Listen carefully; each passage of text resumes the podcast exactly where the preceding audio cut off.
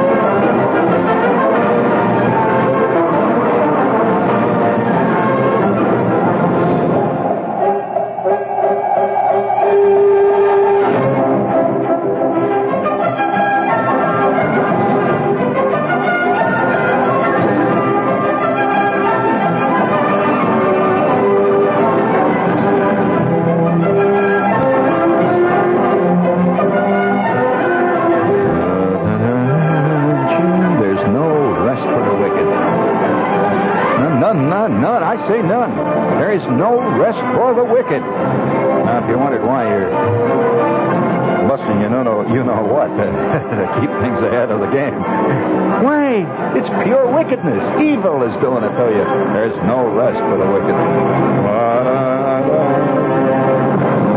I mean, they, they don't say that out here in the East, do they? No, that's not that's not an Eastern expression. In fact, the East will not accept the fact. Uh, uh, it's only out there in what they call the Bible Belt that they have a, a concern for things called wickedness and evil. Out here in the East, uh, the only evil is that perpetrated by other guys, uh, other people, you know, politicians, uh, and never the never the individual. And and I, I was surprised, you know. Uh, well, just the other day, I'm in the elevator, and uh, there's this guy in the elevator, and he's he's wearing uh, overalls, and he's carrying all kinds of tools and stuff, you know, looking real, real uh, workmanlike. He was really he was going to go up and patch up the roof or something, you know. he's got a big thing full of tools, and he he's uh, he's looking real tired. See, and I, I I looked at him, and I just thought I'd make conversation. I said, well, yeah, yeah. It's hard to open up a conversation in an elevator like that, especially when there's such a vast gulf between human beings today. I said, Yep. Mm-hmm. He looked out of the corner of his eye at me. And uh, he was blatantly smoking a four cent cigar right there in the elevator. Now, as we all know, uh, that's illegal here in New York today, isn't it? imagine, can you imagine trying to make a citizen's arrest? Sir, I arrest you for smoking a four cent cigar right here in the elevator. I am a citizen and I make a citizen's arrest. Well, I guess there are guys with that kind of ego that could enable them to do that. But not me. I'm not one of them. It's not that I'm chicken. No way. My belief is, uh, I share it with, uh, with Goethe.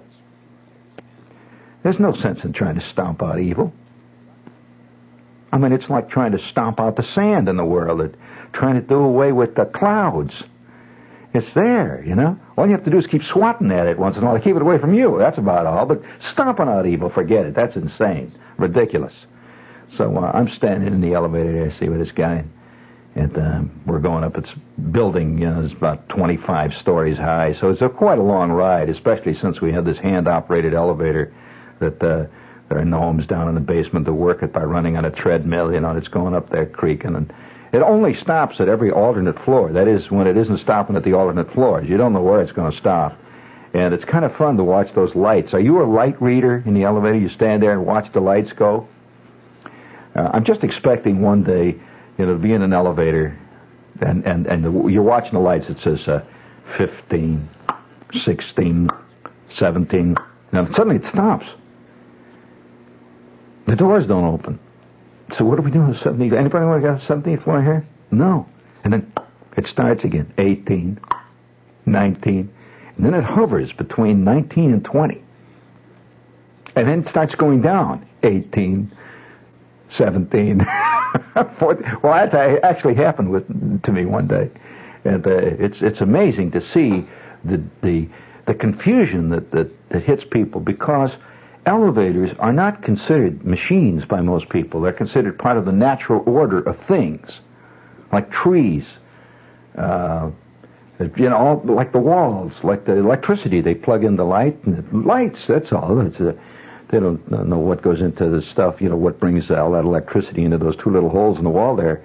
And uh, so they don't, you know, who cares? Turn on the radio and on comes Cousin Brucey. That's what the radio does. You know, what's going on in that radio? That never, never occurs to the average person. Try to explain a diode rectifier even to the average guy, and he thinks you're talking Laotian. Well, uh, and to him, you might as well be. He may understand Laotian, but he certainly doesn't understand uh, Kirchhoff's law. I can concede that.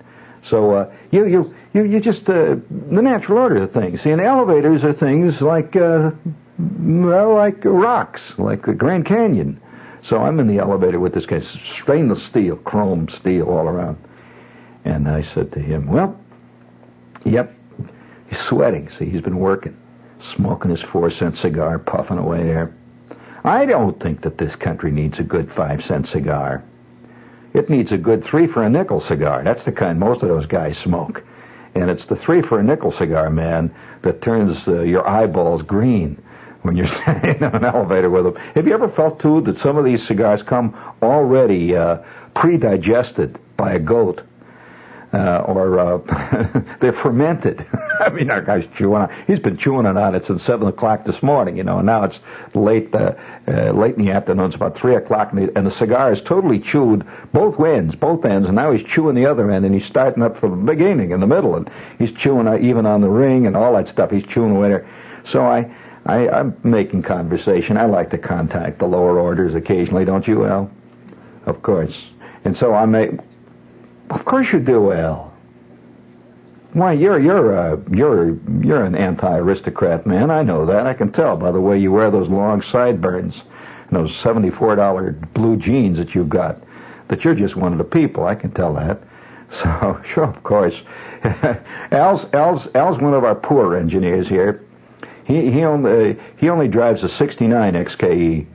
Uh, so uh, yeah, well, of course, most of the others are going up to the Mercedes 450s and all. So, you know, so he, uh, we're, we're, I'm standing in the elevator with this guy, and I got another classic uh, lesson at this moment in life. I, I said to him, oh, well, he looked at me and said, yep, yep, that's the way it is. And I said to him, ah, sure ain't no rest for the wicked, right? He stopped and looked at me. What do you mean? I says, ain't no rest for the wicked.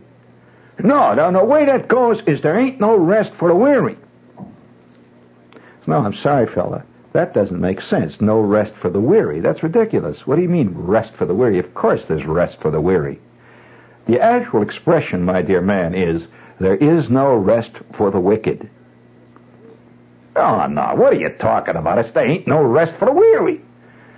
I said, well, where are you from, fella?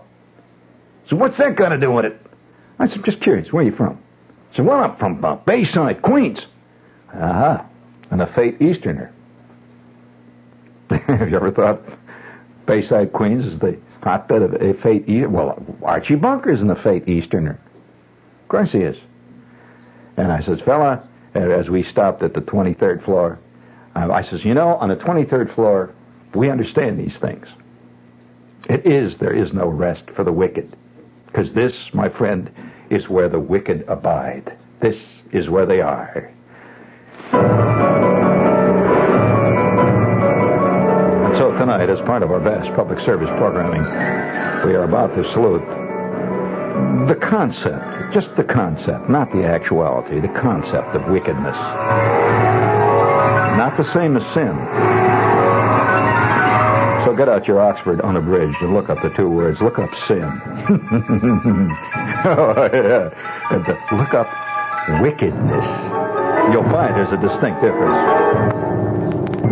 and then while you're at it, you know, while you're skipping around in the W's there and going past the S's, uh, why don't you uh, just take a quick peek at evil?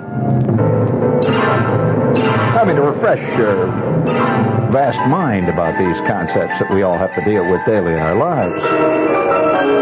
See, the most difficult evil of all to deal with is not the evil that other men perpetrate and create. It's the evil that lies within.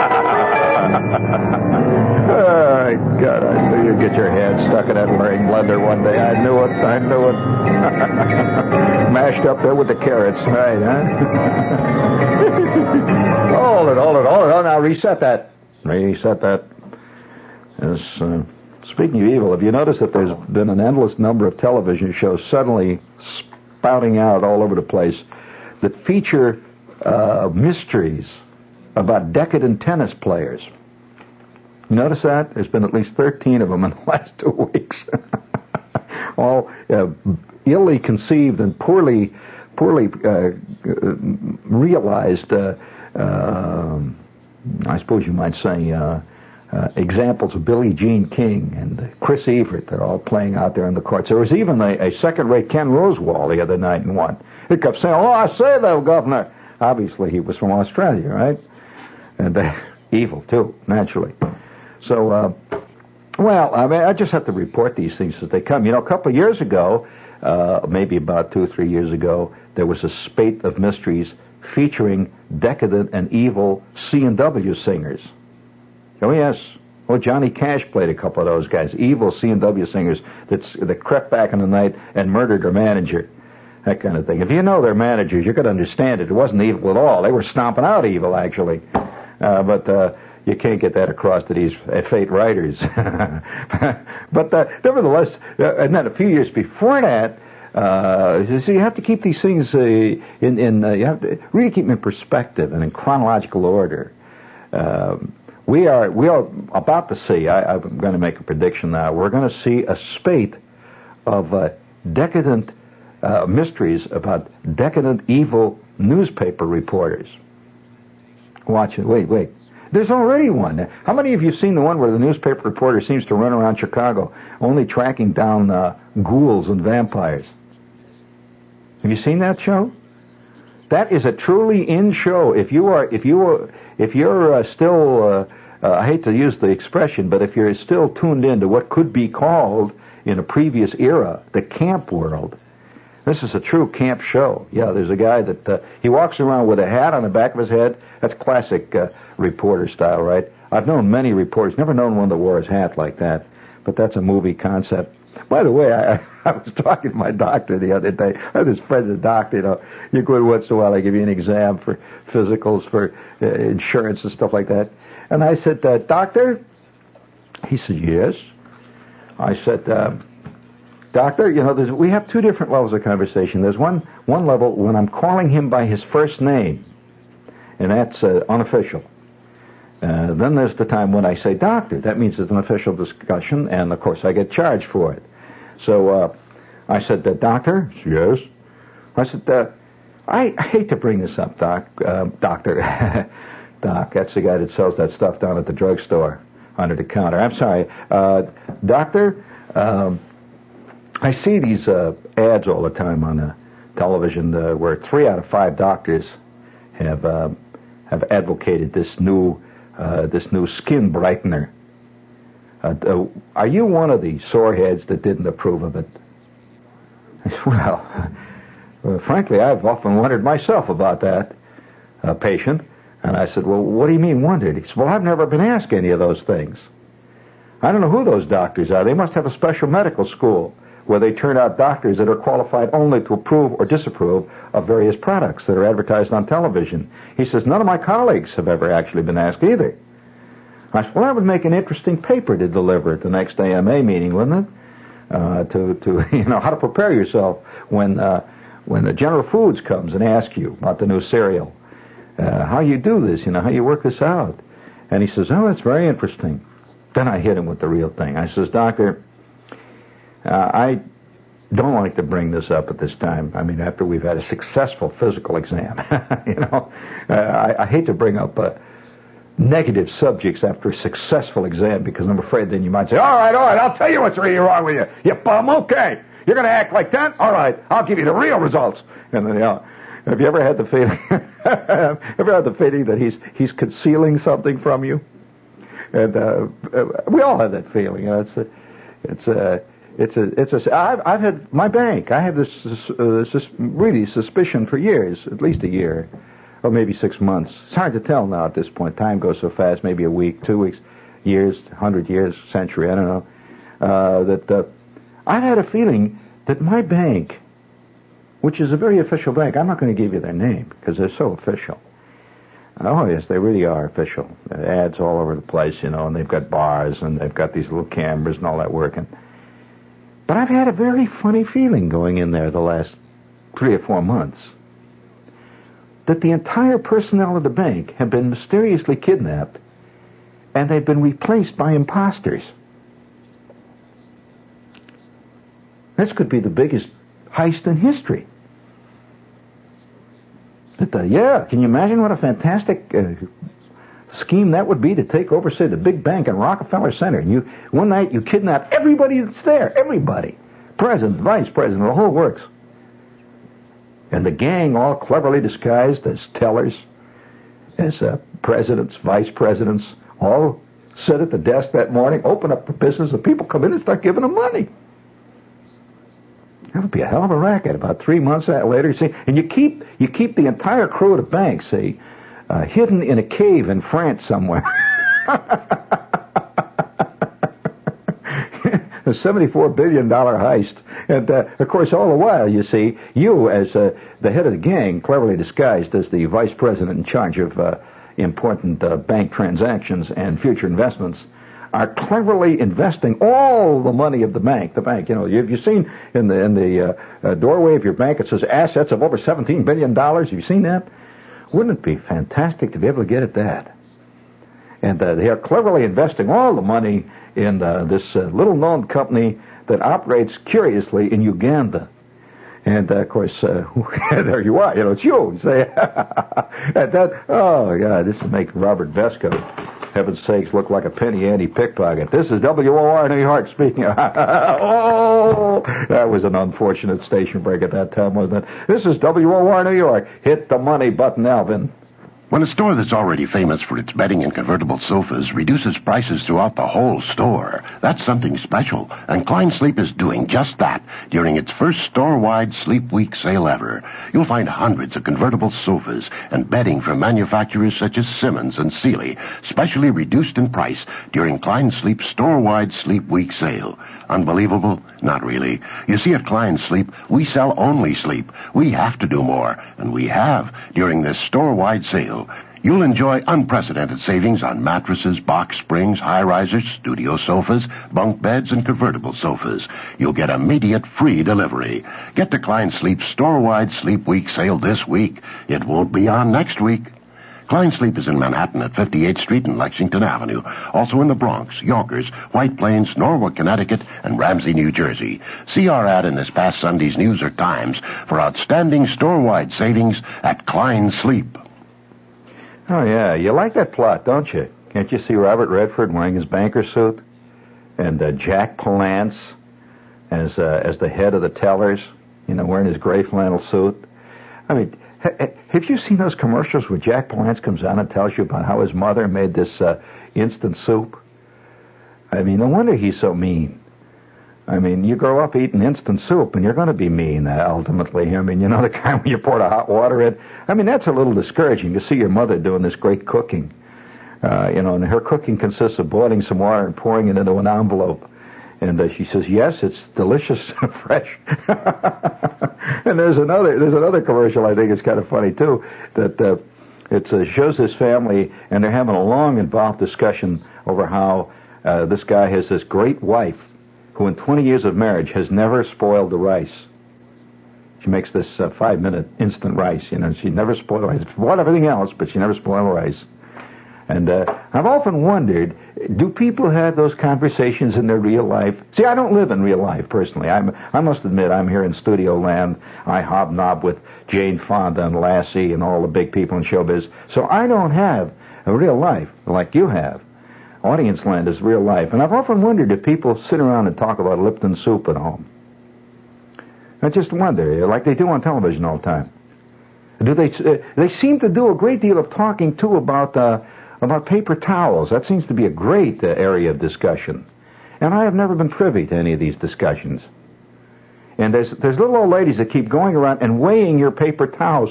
Bluebell, Aunt Bluebell is here. Oh, be careful of Aunt Bluebell.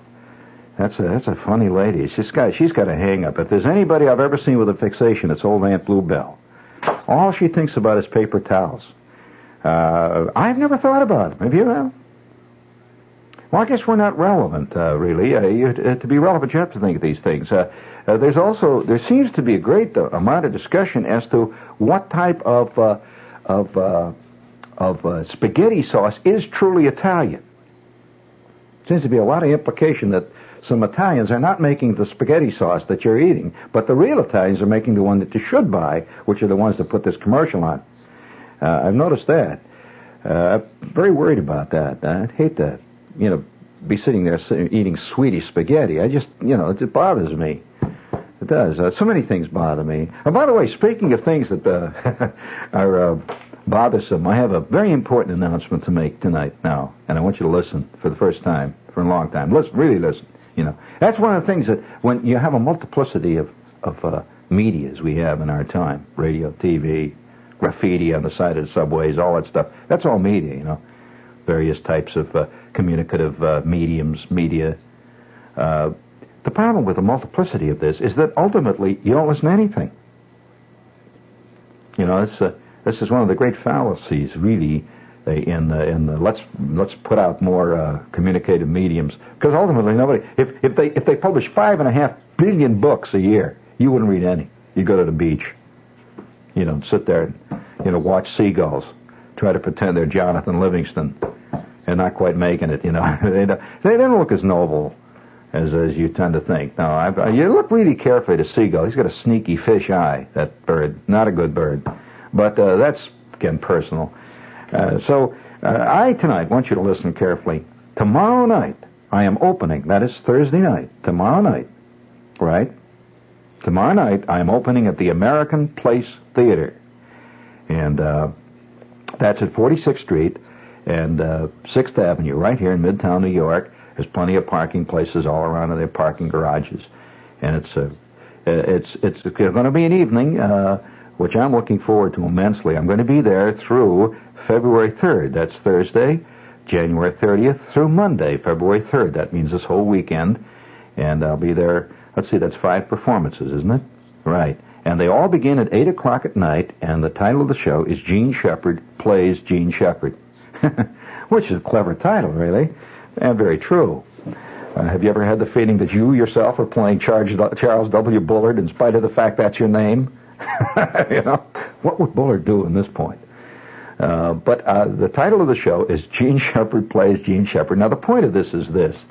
Uh, they've had a, a, a humorous, a series of humorous uh, evenings there, uh, dealing with people like Benchley and S.J. Perelman. Uh, they're talking about humors of the printed page. And I am going to perform works out of three of my books. I'm going to perform works out of In God We Trust and out of uh, the, to- the whole title is In God We Trust, All of Us Pay Cash. Also, Wanda Hickey's Night of Golden Memories and Other Disasters, and The Ferrari in the Bedroom.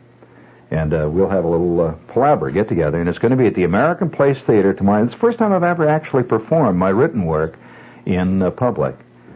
Uh, so if any of you have seen me at a college or at Carnegie Hall, this is totally different from any of those performances. And uh, I think you may enjoy it. I know I'm going to enjoy it, you know, just doing it. It's a beautiful little theater. It's like a cabaret. It's called The Subplot. And now, it's going to be tomorrow night uh, through Monday, February 3rd. All performances begin at 8 p.m. and the doors open at 7.30.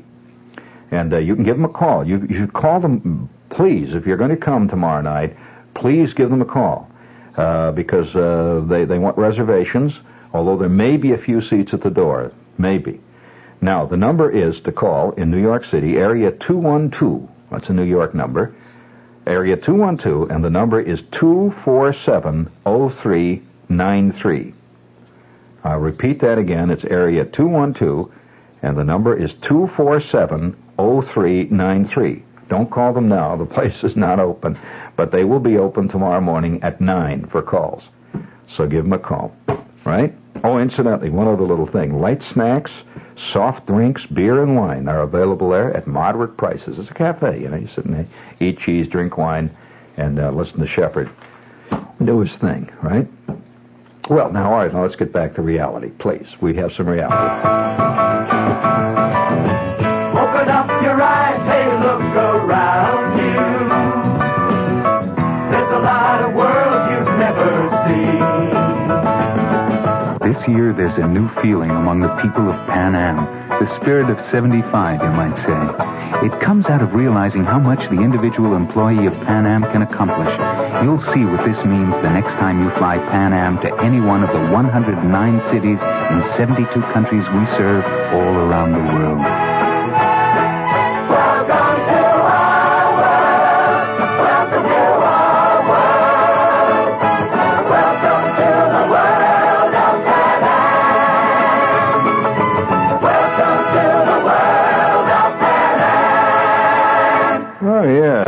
See. Uh, Pan Am can take you to the beautiful Virgin Islands every day. Always like that name. Flight 261 leaves every morning from Pan Am's Worldport at 9 a.m. and arrives at St. Thomas St. Croix with plenty of time for an afternoon swim. Call your travel agent for reservations. You ever been to the Virgin Islands? Ah, beautiful. I'll tell you one thing they have out there that uh, that I'd like to recommend to you. Uh, no, wait a minute now. Is this the Virgin Islands or is it? No, I'm sorry. This is Nassau. I won't tell you about it then. I want to tell you about the rival island. oh, what a rotten fink I am. Hats off and up in the air. Huzzah! Uh, Edward Albee, this is a quote from uh, the inimitable Clive Barnes. Hats off and up in the air. Huzzah! Edward Albee's Seascape is a major dramatic event. It is provocative and funny, and the humor is all the funnier for having a point to it. Well, isn't that a point of all good humor, buddy? That's what Clive Barnes of the New York Times says about Seascape. And NBC TV, a deep thinking organization, says all four actors are superb. Deborah Kerr, or Carr as we prefer, here in the British Isles, is beautiful, natural, and very moving. She's a very natural person. Got those feet and ears and all that, just like a real person. See? Seascape, now at the Shubert Theater on colorful West 44th Street. My heartburn's back. This pressure must be gas again. Di-Gel has told you that acid indigestion and heartburn are often accompanied by gas. Di-Gel calls it gassed indigestion. Now a report from the U.S. government confirms that the only ingredients recognized effective against both acid indigestion and gas are an antacid combined with simethicone. And that's exactly what Di-Gel is.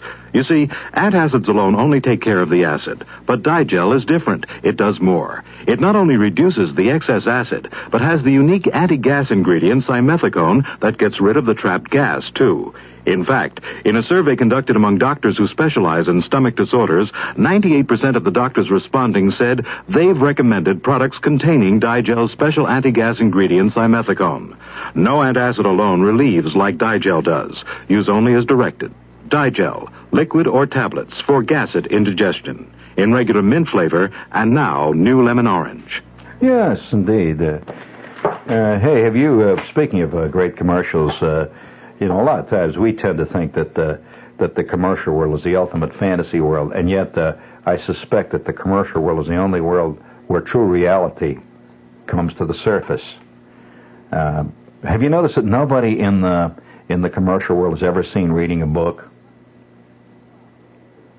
And nobody ever reads books in the commercials. I've never, unless the book is a diet book.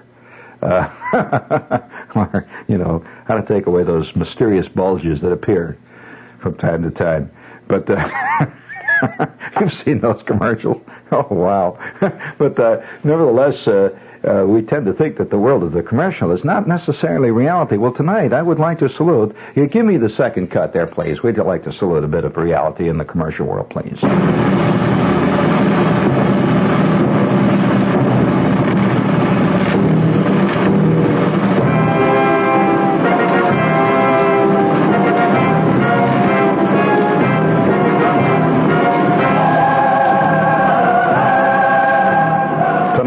Board of Olympian television critics would like to salute the television reality spot of the week.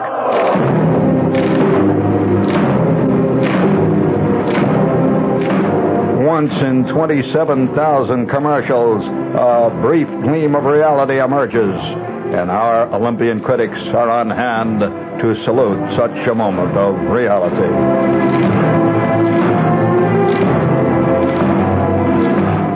Tonight we salute the Colt 45 collapsing house commercial. A commercial that dares to tell the truth about today's construction industry. A commercial that grapples fearlessly with the way things are in our time. You all know the commercial where a brave actor is sitting at a small cafe table in one of what appears to be a rather elegant hotel, six, seven stories high. He is sitting there waiting for his Colt 45 to be delivered. The door opens directly behind him, and out steps Redd Foxx, bearing a tray. And looking sneaky the way Redd Foxx always looks.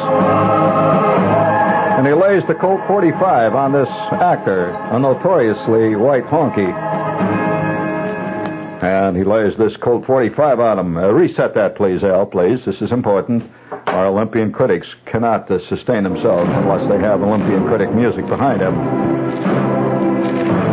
The actor pours his Colt 45 into his tall, beautiful glass, and the Redd Foxx slams the door behind him when all of a sudden the entire front of the hotel collapses around them. All four stories are left bared to the winds. And Redd Foxx, of course, does not even notice that the building has collapsed behind him, nor does the actor notice, because this is part and parcel of our time. Notices decay when decay is all? Who notices when today a building disappears right off the whole block that you've been walking past for a hundred years? It's gone one morning. Do you notice it? No. Six weeks later, another giant building appears, and you go in there and have two or three luncheon dates in it before you realize you never saw this building before. Entire towns disappear. Reappear in the guise of little Reynolds Wrap buildings. They disappear and motor homes move in. Only man remains. Sort of. That was good. Did you like that?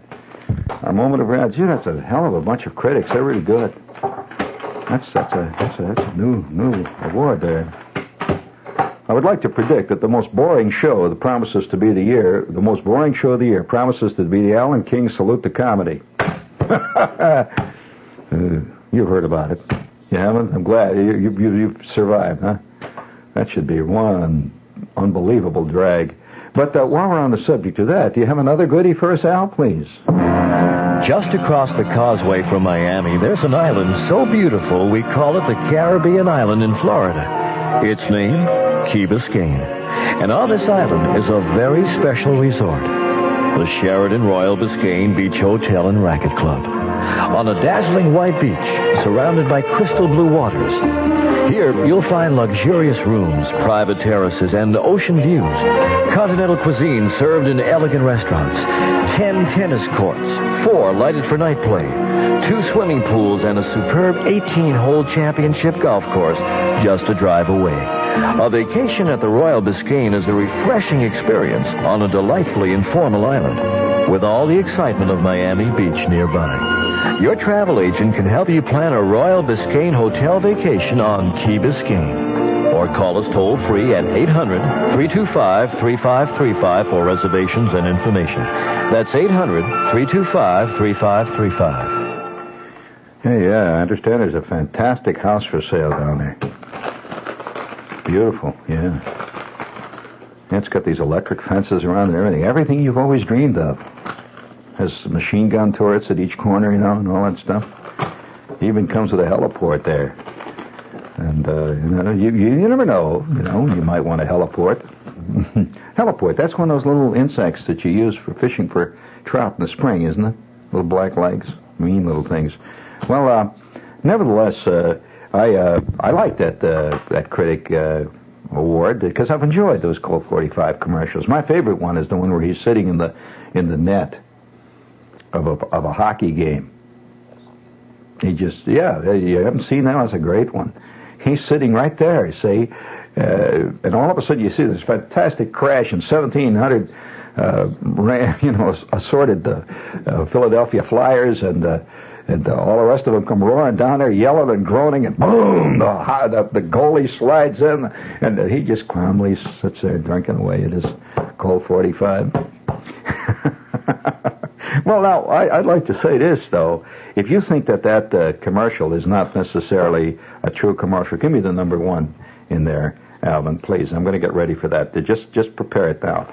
Uh, now we tend to think of England as a as a very solid country. Most of us, you know, oh yes, it's a it's a many many times you you uh, hear uh, official English commentators uh, comparing America and England, of course, always to England's advantage. And one thing England has, it's got age-old villages and and uh, Richard III and all that stuff. You know, it's it's got it all, man. I mean, armor. You just can't imagine Gary Cooper in armor riding a Charger. Not really. Uh, so, so they've got all this stuff, see. And I would like to, uh, I'd like to give you a little news flash that we just received here from Stockport, England, to show you what the real England is like. I delivered my, uh, Matty Adams. this, uh, important newscaster warming up here. you know, I knew a newsman at one time who is now today a very famous newsman who had two separate and complete voices. There was his ordinary voice, which he used, and then there was his newscaster's voice. Totally different. And he was a completely obscene man. He had a grasp of obscenity that would have put Richard Nixon to, to, to shame. He really knew how to use the, you know, the, let's put it this way, the secondary language with in, immense skill. And uh, you could, couldn't talk to this guy 30 seconds without him giving, laying the most obscene, bad taste, rotten jokes on you. You know, there's, there's, there's things called dirty jokes, right? Then there's things called blue jokes. Then there's rotten jokes. He was rotten, you know, the kind, he gets this lascivious look on his, ah, that joke. Oh, God, please, deliver us. And then, just like a magic thing would happen, he would go on camera and he would become See, this is this is where they mistake, you know, this Ted Knight character, which is great, you know, but the, he remains as dumb on camera as he is off camera. Well, almost every newsman I know has interchangeable personalities, totally different. Uh, one guy I knew, fantastically intellectual on camera. Off camera, well, he would have trouble to know which end to pick up on a bowling ball.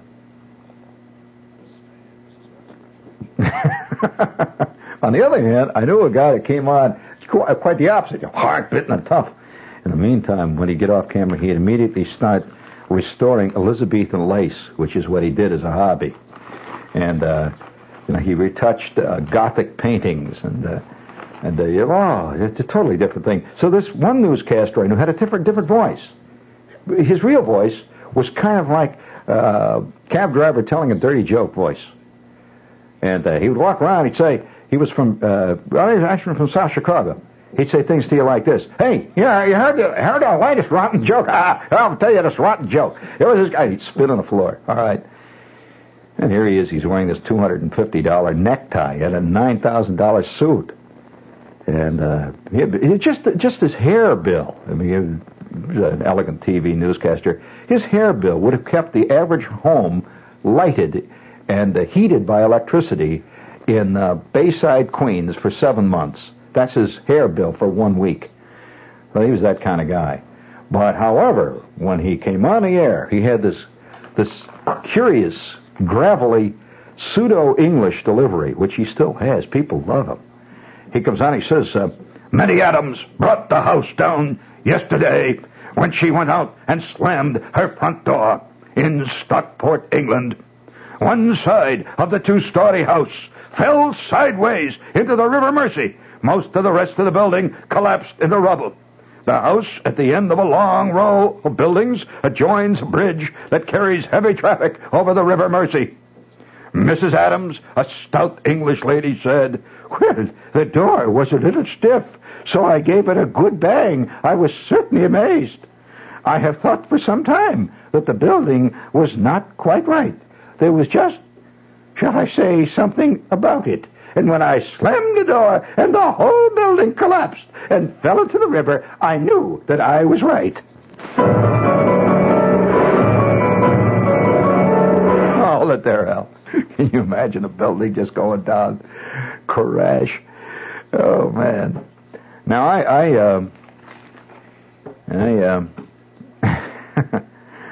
uh, you know, uh, I, I have, I have a fantastic house story that uh, yes, uh, that uh, you know, I, I've noticed that so many people feel absolutely secure when they're in the house walking around. It never would occur to them that they're walking around on some little boards and they're like uh, 200 feet off the ground. you know, and these boards are held together by a few rusty nails and a couple of hinges. You know, bought at Woolworths uh, one Saturday night by a guy that was fudging a little bit on the expense account. And there you are walking around in this. I better not tell you this tonight. I will tell this to you tomorrow night. It's a scary story.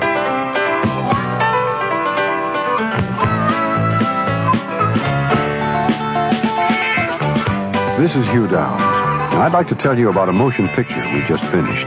It's a story about an America that some people think is gone, but it isn't gone at all. The film's all about a group of men who spent a summer barnstorming Heartland America in old biplanes. It features Richard Bach, who wrote the classic bestseller Jonathan Livingston Seagull, and Nothing by Chance is a movie for the entire family. Don't miss Richard Bach's Nothing by Chance. I know you'll enjoy it.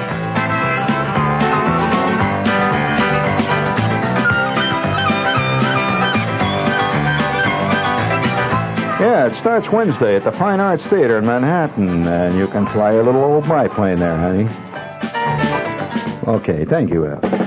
It's a grand union of all good things. Grand union. We've got more national brands. Oh, yeah. most stores in the Old friends, the Grand Union Stock and Musical Company of masquerading and traveling players singing over there by the frozen food counter. produce is fresh. Can't you see this guy dressed up like a And our minstrel meat, my own playing a banjo? It's Charles Nelson Reilly, camping it up. Grand Union. Grand Union. Uh, yes, this week, Grand Union Prices you pay. has an all beef sale. They're so low every day. All USDA choice. Grand Union. Both Grand Union. Now it's my turn. Yes, friends, as I said, this week, Grand Union has an all beef sale. All USDA choice.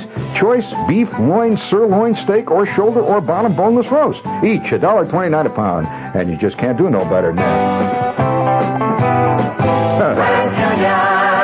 Bottoms come high. Yes, sir. Certain circles.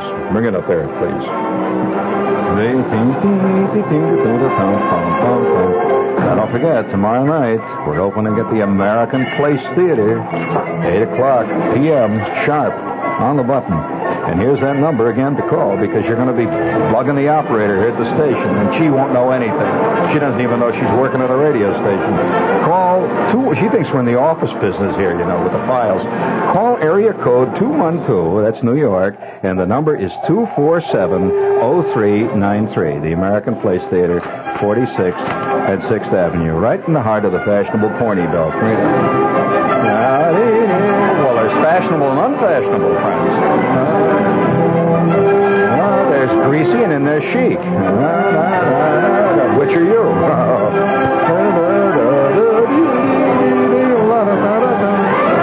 Oh, sing it all together. Sing it out loudly. Walk with your head in the stars, the sky. March. I mean, if that damn Jonathan Livingston Seagull can do it, you can. He's just a bird. Bring it up there. Be brave.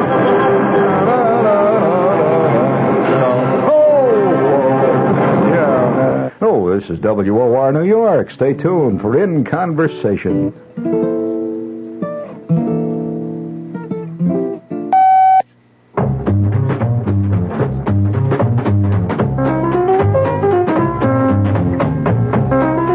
Mobil Oil Corporation presents In Conversation, a series of discussions meant to enlighten and involve you, the listener. Tonight, our host is author journalist Nat Hentoff.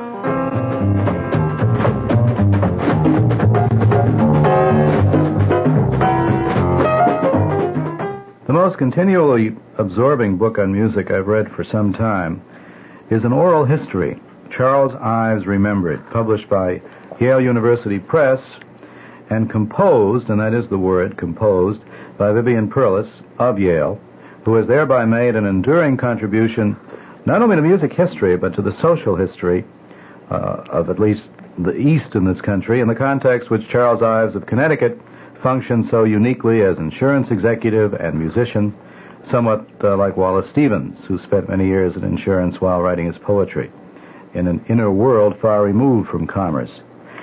Did you feel as you did the researching that there was ever any conflict in, in Ives between the, the world of commerce and, and what I think he took most seriously, uh, his writing?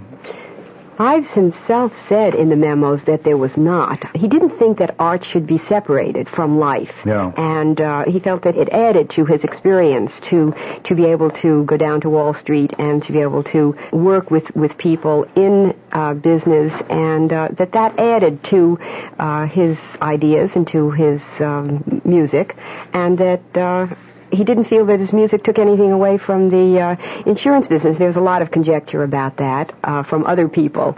The fact of the matter is, though, that he must have had an enormous energy to be able to build the kind of insurance agency which became the most successful one in the country during the day time and to go home and write at night and on the weekends and to produce during that time, which was a short period of time, about 15 years or so, the quantity and quality of music that he did and the works that are considered among the masterworks of uh, contemporary 20th century music. Right.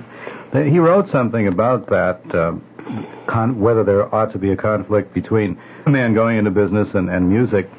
And um, not untypically, he remembered his father. Father felt that a man could keep his music interest stronger, cleaner, bigger, and freer if he didn't try to make a living out of it.